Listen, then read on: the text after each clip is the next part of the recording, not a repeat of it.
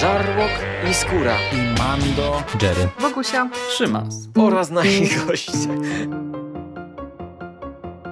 Konglomerat podcastowy.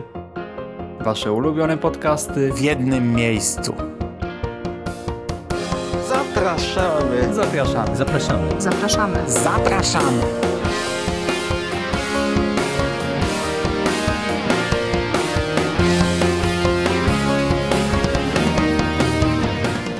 Witam w konglomeracie podcastowym, czyli na platformie, która zbiera wszystkie Wasze ulubione podcasty w jednym miejscu. Po tej stronie mikrofonu Szymon Szymaś-Cieśliński. Cześć Wam. A dziś porozmawiamy sobie, tak, już wiecie o czym, o Mission Impossible.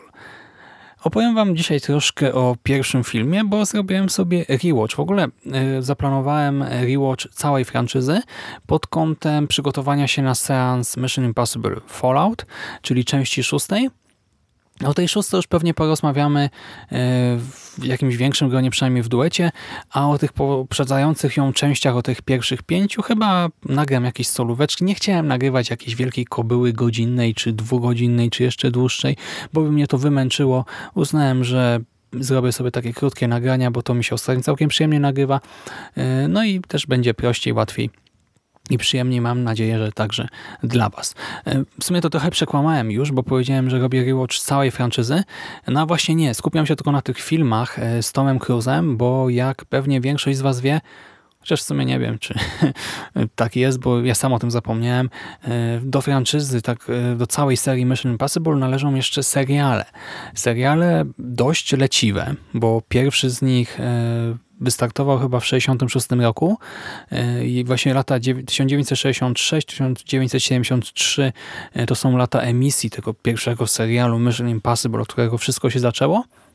I on też zresztą miał jeden film, e, znaczy powstał jeden film na bazie tego serialu w 1969 roku, a potem w roku 1988 ponownie e, zaczęto kręcić ten serial, e, przy czym wytrzymał chyba dwa sezony, właśnie lata 88, 9.0. Wtedy go emitowano. E, no i kolejne podejście do Mission Impossible to był właśnie film z 1996. W tym filmie wiecie, on cały czas miał być połączony z serialem, więc chciano, aby powróciła ekipa z serialu z końcówki lat 80., początku 90., przy czym miała powrócić tylko po to, by zginąć w pierwszym akcie. I ostatecznie no nie doszło do tego. Tam mm, oni chyba się nie chcieli zgodzić, czy coś takiego. No w sumie się jakoś szczególnie nie dziwię. E, też widzieli, że ten film e, zmierza w troszkę innym kierunku. Jeszcze jakoś tam podtrzymuje odrobinę ducha serialu, ale jednak tylko trochę. E, do filmu ostatecznie weszła tylko jedna postać e, z serialu, czyli Jim Phelps, e, grany w serialu przez Petera Gravesa, a tutaj w filmie przez Johna Voighta. I on nie zginął w pierwszym akcie, to wam mogę powiedzieć.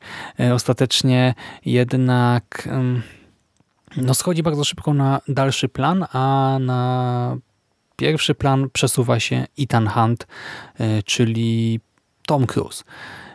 Tom Cruise, który jest twarzą tej serii, nie on też jest osobą decyzyjną pod wieloma względami, pod większością względów tak naprawdę e, w tym temacie i który też troszkę wybił się nie, tą franczyzą.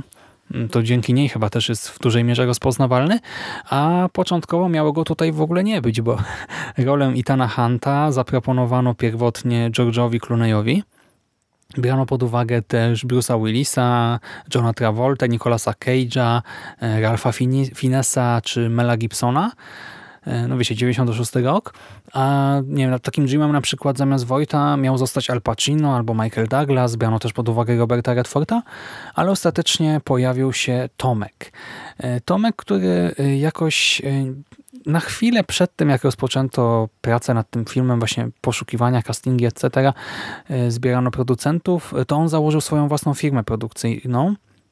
I jako, że sam był fanem e, serialu, no to się zakręcił, e, wkręcił się w ten film, no i ostatecznie został i producentem, i odtwórcą głównej roli.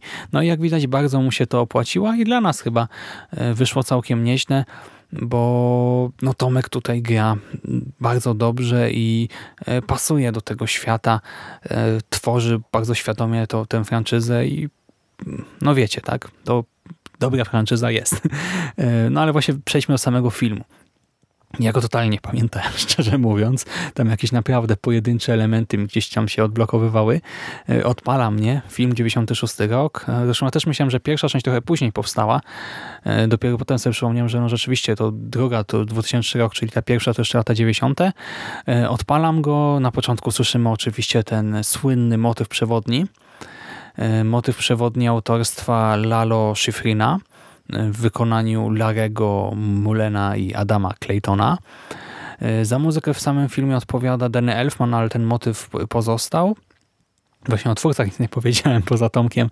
E, no, reżyserem jest Brian De Palma, a autorami historii są scenarzyści mm, nie wiem, Parku Jurajskiego, Spidermana, e, Raimiego czy Listy Schindlera, czyli David Kep i Steven Zaylan.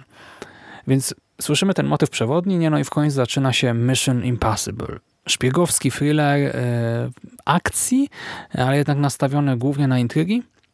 Mm, thriller w stylu tych trochę starszych brytyjskich kryminałów, przy czym jednak e, mam wrażenie, że podchodzący do tematu e, z większym luzem, co też zarzucali, e, zarzucały osoby związane z samym serialem, twórcą filmu, że właśnie trochę jednak odchodzi od ducha oryginału, no i że my, my, my akcja, akcja, akcja, BBB.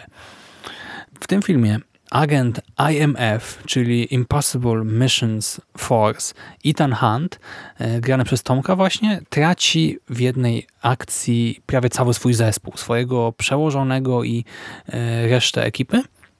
Po czym zostaje oskarżony o zdradzenie agencji, w związku z tym, że jako jedyny przeżył jest podejrzany.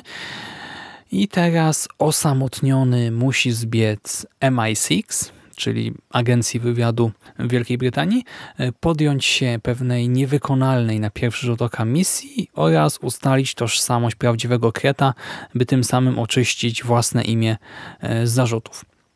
Fabuła jest całkiem ciekawa i bogata w zwroty akcji. Ja totalnie e, właśnie nie pamiętałem, że to wszystko jest tak zagmatwane, tak skomplikowane. Znaczy po sensie to jest czytelne oczywiście, ale w trakcie oglądania filmu to jest świetna układanka. Przy czym czasem trzeba trochę przymknąć oko, wiecie, i wziąć kilka rzeczy na wiarę.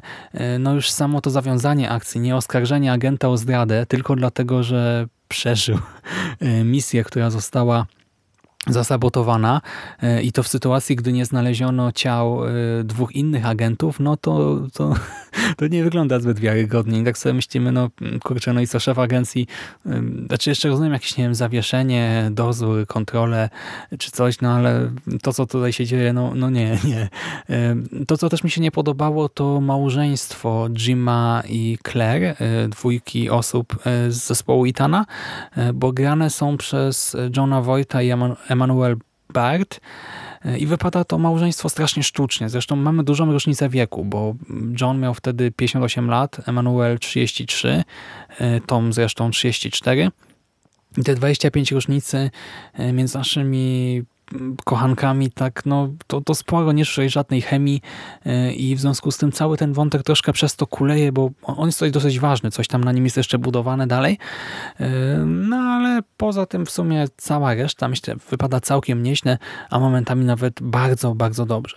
E, co do jeszcze aktorów nie i samego Tomka, ja się nie spodziewałem tak młodego Toma, jakoś mnie to zaskoczyło. On ma tutaj w tym filmie, e, czy miał, tak, e, gdy kręcono ten film chyba kilka lat więcej niż ja mam, no nie, no nie chyba, no tak, miał kilka lat więcej e, niż ja w tej chwili, a nadal zdziwiło mnie to jego młodzieńcze oblicze. Nawet tak się śmiałem pod nosem w trakcie seansu, że strach włączyć Top Guna teraz, nie, bo w Top Gunie miał chyba 24 lata, czy jakoś tak. Tutaj jeszcze w Mission Impossible jest w krótkich włosach, co też było trochę zaskakujące. Wprawdzie tutaj jeszcze nie biega, tak, w tym filmie nie biega tyle, co zazwyczaj, ale i tak jedna z postaci tak bardzo proroczo zwraca się do niego słowami e, ciężko cię dogonić, Itanie. No, Itan e, to też jest postać, która ewoluuje e, na przestrzeni franczyzy. W tym pierwszym filmie to nie jest amant, to nie jest rozrabiaka jak później, ale ma w sobie już tutaj coś takiego czarująco zawadiackiego, pewnego rodzaju werwę, energię, która sprawia, że e, śledzi się to wszystko z przyjemnością, e, przy czym to trochę zabija powagę potencjalną, może powagę filmu, e, co właśnie no, rozumiem przez to e, zarzuty tak, tych twórców serialu e, i aktorów serialu, że tutaj właśnie nie czuć do końca tego jego ducha, e, ale no, to mnie to nie przeszkadza. Tak, może gdybym był jakimś fanboyem serialu, to bym się trochę teraz e, pultał, ale dla mnie, no nie, w kinie rozrywkowym to się sprawdza całkiem nieźle, e, bo to, to, ten film nagina troszkę tę szpiegowską rzeczywistość, więc te iskry w oczach Toma czy jego szeroki uśmiech, e, one są tu jak najbardziej na miejscu. Reszta aktorów wypada w sumie blado na tle Itana, na tle Tomka dość no tak sobie. E, Na przykład właśnie postacie grane przez e, Johna Voighta i Emmanuel Bart, e, pomijając ten brak chemii, no raczej nawet jako jednostki nie, pozostaną na, na długo w pamięci. W filmie występuje też Jean Reno, ale gra najemnika bez właściwości, prawie prawie bez żadnych cech charakteru, który po prostu tam ma coś do wykonania i to wykonuje. Pojawia się też Henry Czerny jako Kittredge, mm, jako właśnie przełożony z MI6 i on posiada sporo charyzmy, ale no niby może trochę pograć, ale scenariusz troszkę kpi sobie z tego bohatera, więc y, też y, no szału nie ma. I chyba najciekawiej prezentują się Vanessa Redgrave jako tajemnicza Max, czyli mm, no, no, no ważna postać w tym świecie, może nie będę mówił, y, która zresztą miała być mężczyzną, pierwotnie postawiono na kobietę i to był bardzo dobry pomysł, y, bo przez to to wypada dużo świeżej, oryginalniej i też fajnie gra na ekranie Wing Rames, czyli nie wiem, Marcellus z Pulp Fiction, a tutaj Luther, czyli nasz przyjaciel Itana, świetny agent, genialny haker. No już tutaj czuć jakąś tam chemię między nim a Itanem i to zostaje rozwijane potem w całej franczyzie. No i właśnie podwaliny mamy już w tej części pierwszej. Film z 96 roku. 22 lata ma na karku, ale cały czas wizualnie prezentuje się miodnie, wręcz bym powiedział. Niektóre efekty specjalne zestarzały się, tak? Okej, to trzeba przyznać, green screen momentami e, troszkę boli, ale to też nie na tyle, żeby to odbierało jakąś nam przyjemność. Bohaterowie działają głównie w mieście, ale to nie znaczy, że lokacje są jakieś mdłe byle jakie, bo Odwiedzimy różne miejsca, od wystawnych sali balowych, przez nietypowe restauracje, ta słynna e, restauracja akwarium, przez którą musiano zalać e, Pragę, znaczy nie Pragę w Warszawie, tylko i też nie całą Pragę tę czeską, tylko no, miast, stare miasto, tak, rynek e, w Pradze. Świetna scena zresztą w filmie. Trafimy też w okolice rozpędzonego pociągu. No, te miejscówki są bardzo atrakcyjne wizualnie, przy czym mm, właśnie mówię o tych efektach, wizualiach. E, Finał jest troszkę przesadzony, przerysowany, przebajeżony i scenariuszowo i wizualnie.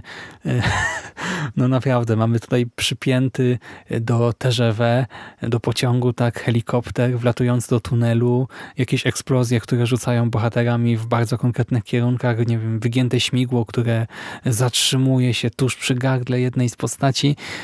No ja osobiście nie jestem fanem aż tak nierealistycznej widowiskowości, e, opartej zresztą na naprawdę absurdalnych e, zbiegach okoliczności, na absurdalnej koincydencji, ale myślę, że znajdą się fani e, tej sekwencji, pewnie nawet całkiem wielu, więc no okej, szanuję. E, Bo tak czy siak ten seans był bardzo przyjemny. Film trzymał mnie w napięciu do samego końca praktycznie, naładował pozytywną energią i sprawił, że jeszcze bardziej napalam się na Fallout. Fallout, które zbiera strasznie pozytywne opinie, a tutaj już ten pierwszy film to dla mnie jest mocne 8 na 10, serio. Bardzo pozytywne zaskoczenie, świetna rozrywka, jestem na tak i siadam do dwójki zaraz. Ode mnie to wszystko na razie, trzymajcie się, do następnego razu, cześć. A ten podcast ulegnie samozniszczeniu za 5, 4, 3, 2, 1.